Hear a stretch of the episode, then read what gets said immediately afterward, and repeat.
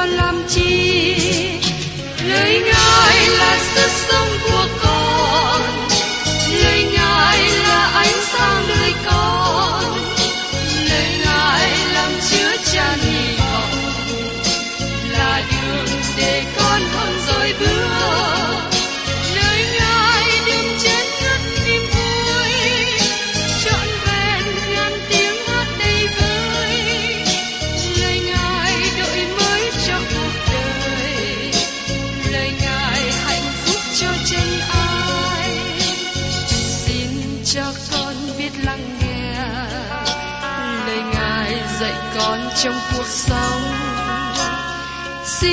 cho con biết lắng nghe. Lời ngài từng theo bước đời con. Xin cho con biết sẵn sàng chờ đợi và vẫn nghe theo chúa. Xin cho con biết sẵn sàng thực hành lời chúa đã truyền ban Hân hoan chào mừng quý vị đến nghe chương trình Tìm hiểu Thánh Kinh. Đây là một chương trình học kinh thánh liên tục và hệ thống trong thời gian 5 năm. Chúng ta sẽ lần lượt khảo sát từ sáng thế ký cho đến khải huyền. Mục sư tiến sĩ McGee là người được Chúa dùng để sáng lập và thực hiện chương trình này. Ông tin rằng lời của Đức Chúa Trời có khả năng đáp ứng mọi nhu cầu cho tất cả mọi người trên thế giới, không phân biệt chủng tộc, văn hóa, trình độ tuổi tác hay phái tính. Ước mong quý vị theo dõi liên tục và giới thiệu cho thân nhân bạn hữu cùng đón nghe. Kính chào quý vị và các bạn. Chúng ta tiếp tục chương trình tìm hiểu Thánh Kinh hôm nay trong sách Tiên tri Esai đoạn 58. Trong đoạn 58 này, đưa chúng ta đến phân đoạn cuối cùng về lời tiên tri của Esai về sự vinh hiển của Đức Giêsu va đến từ tôi tớ chịu khổ. Chúng ta đang đi vào phân đoạn nói về sự vinh hiển của nước thiên đàng. Trong Esai đoạn 58 nói về đường lối gian ác của dân Israel bị lộ bài. Đức Chúa Trời giải thích việc từ chối sinh hoạt tôn giáo. Đức Chúa Trời quan tâm đến vấn đề an sinh của họ. Tôi xin nhắc lại điều mà tôi đã trình bày với các bạn trong chương trình kỳ trước, nói về Đức Chúa Trời giải thích việc từ chối sinh hoạt tôn giáo. Trong Ê-sai đoạn 58, câu 4 Thật, các ngươi kiên ăn để tìm sự cãi cọ tranh trận, đến nỗi nắm tay đánh nhau cọc cằn. Các ngươi kiên ăn trong ngày như vậy, thì các ngươi chẳng được nghe thấu nơi cao. Đức Chúa Trời giải thích tại sao Ngài không nhận sự kiên ăn của họ, trong khi họ nghĩ rằng họ làm một việc đặc biệt và được Chúa Trời tiếp nhận. Và trong ngay sai đoạn 58 câu 5, đó há chẳng phải là việc kiên ăn mà ta chọn lựa, há chẳng phải là Ngài người ta dằn lòng mình đâu, cúi đầu như cái sậy, nằm trên bao gai và trên cho. Đó há phải là điều ngươi gọi là kiên ăn, là Ngài đẹp lòng Đức giê va sao? Đức Chúa Trời không bảo họ kiên ăn. Các hoạt động thờ phượng của họ chỉ là hình thức bên ngoài. Họ không có bày tỏ tình trạng của tấm lòng bên trong. Nhưng rất tiếc, có nhiều hội thánh ngày nay cũng ở trong tình trạng như vậy. Họ chỉ có hình thức sinh hoạt tôn giáo bên ngoài, nhưng lại thiếu sức sống bên trong. Đó là điều mà bị Đức Chúa Trời cảnh giác, bị Đức Chúa Trời kết án. Cho nên nếu hội thánh của quý vị ở trong tình trạng như vậy, thì xin chúng ta hãy sửa đổi. Và trong Ê-sai đoạn 58 câu 6, Sự kiên ăn mà ta chọn lựa, há chẳng phải là bẻ những xiềng hung ác, mở những trói của ách, thả cho kẻ bị ức hiếp được tự do, bẻ gãy mọi ách hay sao? Đây là một điều rất thực tế. Đức Chúa Trời muốn bảo rằng, Ngài muốn người kiên thật sự, xin đừng có khoe khoang về vẻ đạo đức bên ngoài nữa. Hãy từ bỏ con đường tội lỗi và bỏ tấm lòng tội lỗi gian ác. Hãy thể hiện đức tin qua hành động của cuộc sống hàng ngày. hãy sống cách thành thật. Các bạn thân mến, tôi mong ước rằng các bạn sống đời sống đẹp lòng Đức Chúa Trời. Hãy bỏ đi những lời nói xấu với nhau, hãy bỏ đi sự cay đắng trong lòng, hãy làm điều chi cho vui lòng Chúa. Và trong Ê-sai đoạn 58 câu 7, Há chẳng phải là chia bánh cho kẻ đói, đem những kẻ nghèo khổ đã bị đuổi đi về nhà mình, khi thấy kẻ trần truồng thì mặc cho, và chớ hề chớ trinh với kẻ cốt nhục mình hay sao? Họ quay lưng khỏi người nghèo khổ và túng thiếu. Họ từ chối bày tỏ sự nhân từ và tình yêu thương cho những người thân thuộc của mình. Sinh hoạt tôn giáo của họ trở nên lạnh lẽo như nước đá. Họ không có lòng với Đức Chúa Trời. Khi các bạn có lòng đến với Đức Chúa Trời, các bạn cũng có lòng đến với người khác nữa. Các bạn muốn giúp đỡ họ và chia sẻ phước hạnh cho họ. Tất cả những lời nói, chỉ trích, hành động thiếu tình thương của các bạn ngày nay làm ảnh hưởng xấu đến danh của Đấng Christ. Vì thế, tiên tri Esai có lời nhắc nhở và cảnh tỉnh chúng ta. Đức Chúa Trời nói với dân sự của Ngài, Ngài không muốn hình thức tôn giáo bên ngoài. Xin đừng có đóng kịch giả bộ trước mặt Đức Chúa Trời. Ngài muốn dân sự của Ngài có đời sống trong sạch và thể hiện điều đó trong thực tế của đời sống. Các bạn có thấy tại sao lời giảng của tiên tri Esai không được ưa chuộng không? Bởi vì có nhiều người sống bề ngoài, giả hình, khước từ, chống đối ông. Nếu các bạn hiện đang giả hình, xin các bạn hãy ăn năn tội lỗi của mình và để Chúa sống trong đời sống của các bạn. Có nhiều hành động tôn giáo giả hình trong ngày hôm nay. Vì thế, chúng ta cần có mối quan hệ riêng tư với Đấng Christ và đó là điều mà Chúa yêu thích. Đó là điều mà Chúa muốn cho những người thờ phượng Đức Chúa Trời phải thờ phượng bằng tâm thần và lẽ thật. Kế đến, chúng ta tìm hiểu về Đức Chúa Trời quan tâm đến vấn đề an sinh của họ. Trong Esai đoạn 58 câu 8 Bây giờ sự sáng ngươi sẽ hừng lên như sự sáng ban mai, ngươi sẽ được chữa lành lập tức, sự công bình ngươi đi trước mặt ngươi, sự vinh hiển của Đức Sô Va sẽ gìn giữ sau ngươi. Đức Chúa Trời muốn dân sự của Ngài quay trở về cùng Ngài và sống cách thực tế. Đức Chúa Trời không bày tỏ phước hạnh và vinh hiển khi dân sự của Ngài thực hành đời sống đạo xấu tệ. Hội thánh Ngài hôm nay không được sự thu hút của người xung quanh bởi vì họ không để Ngài ngự giữa họ. Trong khi đó, họ chỉ muốn bày tỏ hình thức sinh hoạt tôn giáo của mình. Lời của Chúa Giêsu nhắc nhở chúng ta ở trong sách Matthew đoạn 5 câu 16. Sự sáng các ngươi hãy soi trước mặt người ta như vậy, đặng họ thấy những việc lành của các ngươi và ngợi khen cha các ngươi ở trên trời. Và trong Ê-sai đoạn 58 câu 9. Bây giờ ngươi cầu, Đức Rô Va sẽ ứng. Ngươi kêu, Ngài sẽ phán rằng, có ta đây. Nếu ngươi cất bỏ cái ách khỏi giữa ngươi, không chỉ tai và không nói bậy. Đức Chúa Trời muốn nghe lời cầu nguyện của họ, Ngài muốn ban phước cho họ, Ngài muốn mở cửa sổ trên trời đổ phước hạnh cho họ, nhưng lòng của họ chưa có mở ra để tiếp nhận. Chúng ta nói rằng lời cầu nguyện của chúng ta không được lắng nghe. Tại sao như vậy? Có phải vì Đức Chúa Trời không muốn trả lời họ không? Không phải. Vấn đề trở ngại là lòng họ không mở ra để đón nhận phước hạnh mà Đức Chúa Trời muốn ban cho. Đức Chúa Trời nói rằng, trong giờ phút nào chúng ta kêu cầu, Chúa lắng nghe.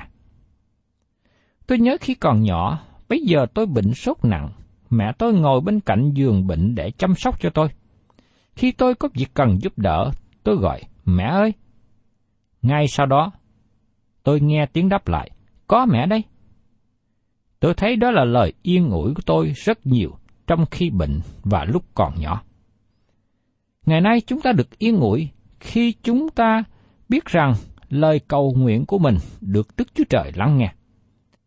Vấn đề trở ngại về lời cầu nguyện không được trả lời là do chúng ta, chứ không phải do Đức Chúa Trời. Và trong Ê-sai đoạn 58, câu 10, câu 11, Nếu ngươi mở lòng cho kẻ đói và làm no kẻ khốn khổ, thì sự sáng ngươi sẽ sáng ra trong tối tâm và sự tối tâm ngươi sẽ như ban trưa. Đức giê va sẽ dắt đưa ngươi, làm cho ngươi no lòng giữa nơi khô hạn lớn, làm cho cứng mạnh các xương ngươi. Ngươi sẽ như vườn măng tưới, như nước suối, chẳng hề khô vậy. Đức Chúa Trời muốn dân sự của Ngài làm một điều để Ngài có thể ban phước cho họ. Đó là họ nên thể hiện niềm tin và đời sống đạo cách thực tế, một cách thật sự. Đức Chúa Trời hứa ban phước cho họ. Ngài muốn ban phước cho họ. Và trong Ê-sai đoạn 58 câu 13. Nếu ngươi ngừa giữ chân mình trong ngày sa bát, không làm vừa ý mình trong ngày thánh ta, nếu ngươi xưng ngày sa bát là ngày vui thích, coi ngày thánh của Đức giê va là đáng kính, nếu ngươi tôn trọng trong ngày đó, không đi trong đường riêng mình, không theo ý riêng mình, và không nói lời riêng mình. Đức Chúa Trời ban ngày sa bát cho quốc gia Israel và nói rằng đó là một dấu hiệu giữa Đức Chúa Trời và dân sự của Ngài. Đức giê va phán cùng môi xe rằng, phần ngươi hãy nói cùng dân Israel rằng, nhất là các ngươi hãy giữ ngại sa bát ta, vì là một dấu giữa ta và các ngươi trải qua mọi đời, để thiên hạ biết rằng ta là Đức Giê-hô-va làm cho các ngươi nên thánh. Vậy, hãy giữ ngày sa bát là một ngày thánh cho các ngươi. Kẻ nào phạm đến ngày đó phải bị xử tử, kẻ nào làm một việc chi trong ngày đó cũng sẽ bị trứt khỏi dòng dân sự. Người ta sẽ làm công việc trong sáu ngày, nhưng qua ngày thứ bảy là ngày sa bát, tức là ngày nghỉ, biệt riêng ra thánh cho Đức giê va Trong ngày sa bát, hễ ai làm một việc chi sẽ bị xử tử. ấy vậy, dân Israel sẽ giữ ngày sa bát trải các đời của họ như một giao ước đời đời.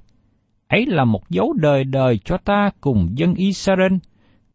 Vì Đức Sô Va đã dựng nên trời và đất trong sáu ngày, qua ngày thứ bảy, Ngài nghỉ và lấy sức lại. Khi Đức Sô Va đã phán xong cùng môi xe tại núi Sinai, bèn làm cho người hai bản chứng bằng đá bởi ngón tay Đức Chúa Trời viết ra. Điều này được chép ở trong sách Xuất Ai Tô Ký đoạn 31, câu 12 đến 18. Đức Chúa Trời đối với chúng ta ngày nay thì khác hơn một chút. Chúng ta được nói trong sách Hebrew đoạn 4 câu 1 rằng Vậy, đang khi còn có lời hứa cho vào sự yên nghỉ Chúa, hãy lo sợ, kẻo trong chúng ta có ai bị trừ ra chăng? Từ ngữ yên nghỉ có nghĩa là sa bát. Chúng ta không có bị trừ vào trong sự yên nghỉ của Ngài. Và trong Hebrew đoạn 4 câu 10 nói tiếp, Vì ai vào sự yên nghỉ của Đức Chúa Trời thì nghĩ công việc mình, cũng như Đức Chúa Trời đã nghĩ công việc của Ngài vậy. Hiện nay các bạn có vào sự yên nghỉ sa bát chưa? Tức là sự yên nghỉ về sự cứu rỗi. Các bạn có đến một nơi mà các bạn hoàn toàn tin cậy vào Đấng Christ, rằng Ngài đã làm mọi điều cần thiết cho sự cứu rỗi và các bạn yên nghỉ nơi công việc hoàn tất của Ngài không? Hay là các bạn có cảm nghĩ rằng bị buộc phải làm một điều gì để được cứu rỗi, hay bị mất sự cứu rỗi không? Các bạn thân mến, Ngài muốn chúng ta tin cậy hoàn toàn nơi Ngài. Vào sự yên nghỉ của Ngài, có nghĩa là vào trong phước hạnh lớn. Nhưng nó cũng mở ra cho chúng ta một cơ hội phục vụ nữa. Như điều này đã đưa sứ đồ Phaolô vào đời sống của người truyền giáo và vì ông vào sự yên nghỉ của sự cứu rỗi. Qua điều này thì tôi xin nhắc lại cho các bạn hiểu rằng sự yên nghỉ nơi đây là sự yên nghỉ trong sự cứu rỗi. Bởi vì chúng ta được sự yên nghỉ trong sự cứu rỗi, nên chúng ta vào công việc phụng sự Chúa.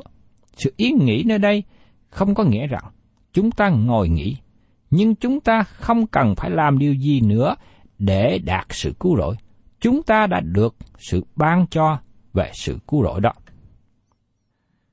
Và tiếp đến trong Esai đoạn 58 câu 14. Bây giờ ngươi sợ lấy Đức Sô Va làm vui thích. Ta sẽ làm cho ngươi cởi trên các nơi cao trên đất, và lấy sản nghiệp của gia cốp tổ phụ ngươi mà nuôi ngươi, vì miệng Đức Sô Va đã phán vậy. Tại đây, chân trời mở rộng, sự sáng của tương lai mở rộng trước chúng ta. Họ có thể làm chậm trễ sự vinh hiển của Đức Chúa Trời, nhưng họ không thể quỷ diệt chương trình của Ngài đã định về sự vinh hiển của Ngài được tỏ ra. Và tiếp đến, chúng ta tìm hiểu trong Esai đoạn 59.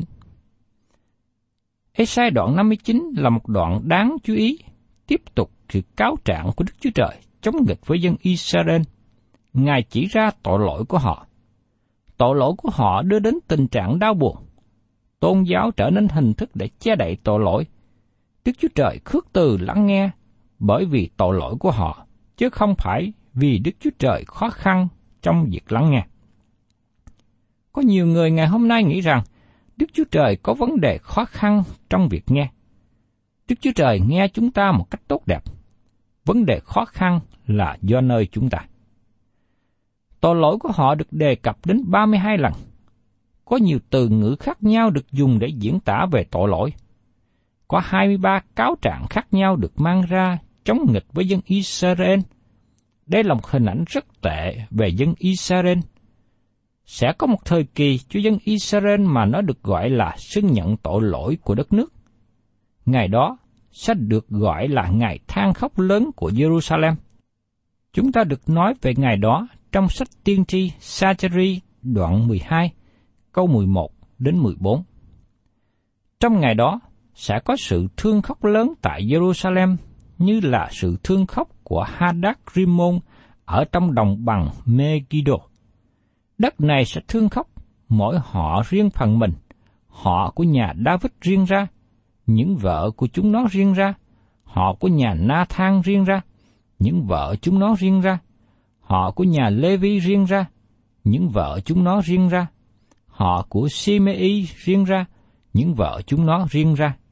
Pham, những họ còn sót lại, mỗi họ riêng ra, và những vợ chúng nó riêng ra. Bây giờ chúng ta tìm hiểu về sự đón phạt của Israel. Trong Ê-sai đoạn 59 câu 1 Này, tay Đức Sô Va chẳng trở nên ngắn mà không cứu được, tai Ngài cũng chẳng nặng nề mà không nghe được đâu. Lý do mà dân Israel trong thời Esai không được cứu rỗi, không phải vì cánh tay của Đức Sô Va ngắn hay yếu đuối, cũng không phải là gì do trở ngại trong việc truyền thông với con người. Cũng như thế, ngày nay vấn đề trở ngại của con người là tội lỗi làm cho con người bị phân cách với Đức Chúa Trời. Cho nên chúng ta phải nhận xét rằng, nhận thấy rằng, sự trở ngại là do nơi chúng ta, chứ không phải do nơi Đức Chúa Trời. Và trong Ê-sai đoạn 59, câu 2, Nhưng ấy là sự gian ác các ngươi làm xa cách mình với Đức Chúa Trời, và tội lỗi các ngươi đã che khuất mặt Ngài khỏi các ngươi, đến nỗi Ngài không nghe các ngươi nữa. Tội lỗi đã làm nên sự phân cách giữa Đức Chúa Trời với con người. Nhưng khi Đấng Christ đến thế gian, trời cao với tới con người thấp hèn dưới đất, và qua Đấng Christ, Đức Chúa Trời và con người nối lại với nhau. Và tiếp đến, chúng ta thấy sự ăn năn của dân Israel. Trong Esai đoạn 58 câu 9. Vậy nên sự công bình đã cách xa chúng ta, sự nhân nghĩa cũng không theo kịp chúng ta. Chúng ta trông mong sự sáng mà sự tối tăm đây này, trong mong sự sáng láng mà đi trong u ám. Tại đây chúng ta có sự thay đổi về cách dùng đại danh từ. Thay vì nói chúng nó, được đổi lại là chúng ta. Đây là sự ăn năn của Israel – Họ xứng nhận rằng họ đang ở trong bóng tối. Họ xứng nhận rằng các nghi thức tôn giáo của họ chỉ giả bộ bề ngoài. Nhiều người ngày hôm nay cũng cần làm như thế. Những ai là người giả hình cần đến với Đức Chúa Trời để ăn năn tội lỗi và xin Chúa tha thứ. Xin Chúa cho mình sống đạo cách chân thật. Điều này có thể đem đến sự phục hưng cho cả hội thánh. Và trong Ê-sai đoạn 59 câu 10 nói tiếp, Chúng ta đi dọc theo tường như người mù, rờ rẫm như người không có mắt. Đúng trưa, mà dấp chân như trạng vàng. giữa những kẻ mạnh mẽ mà mình như người chết. Các bạn thấy rằng họ đang ở trong sự tối tăm, đó là hình ảnh của người không có mối quan hệ riêng tư với Đức Chúa Trời.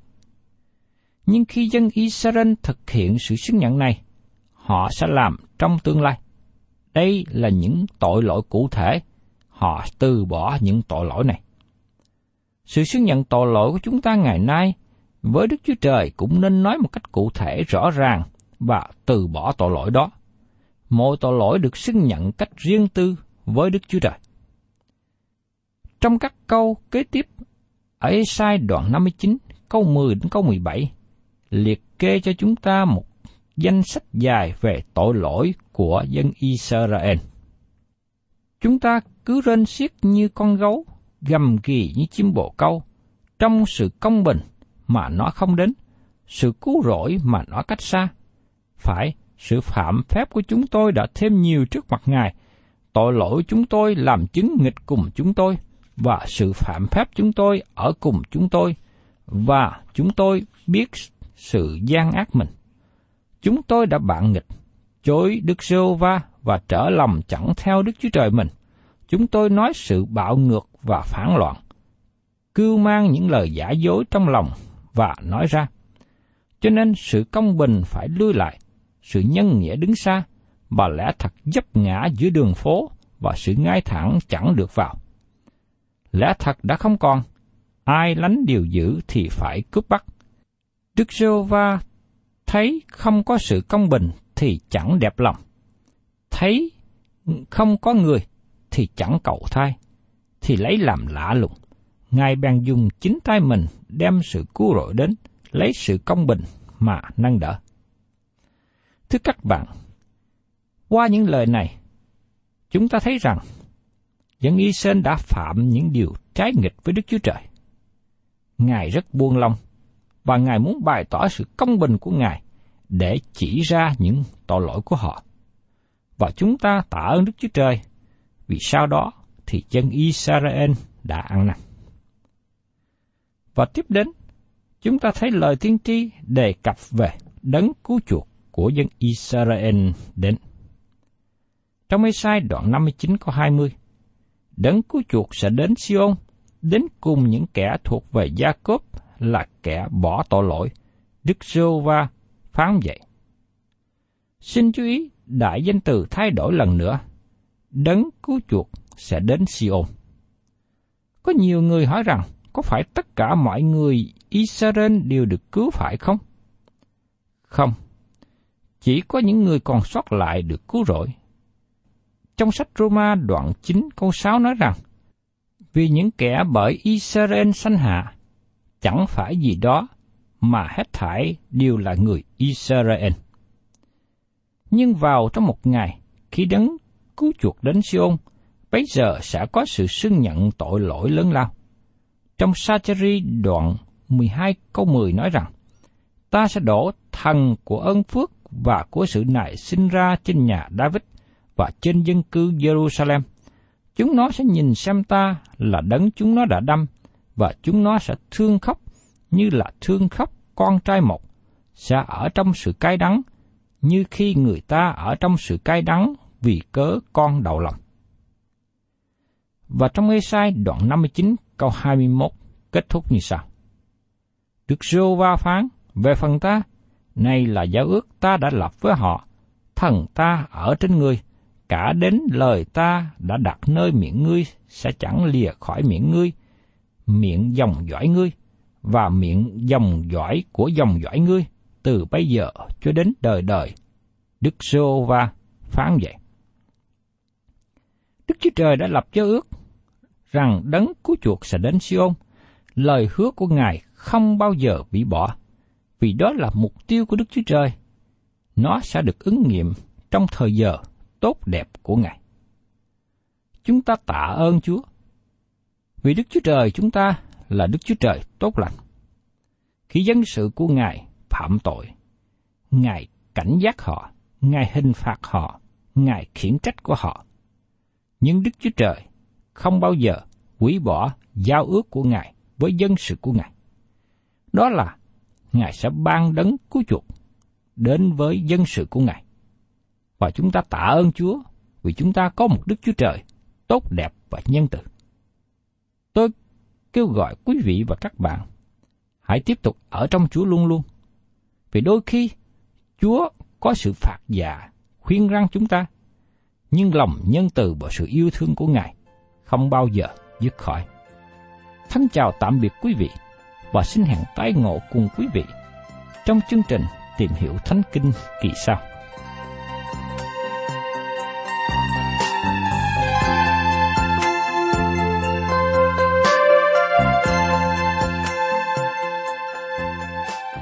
Cảm ơn quý vị đã đón nghe chương trình Tìm hiểu Thánh Kinh.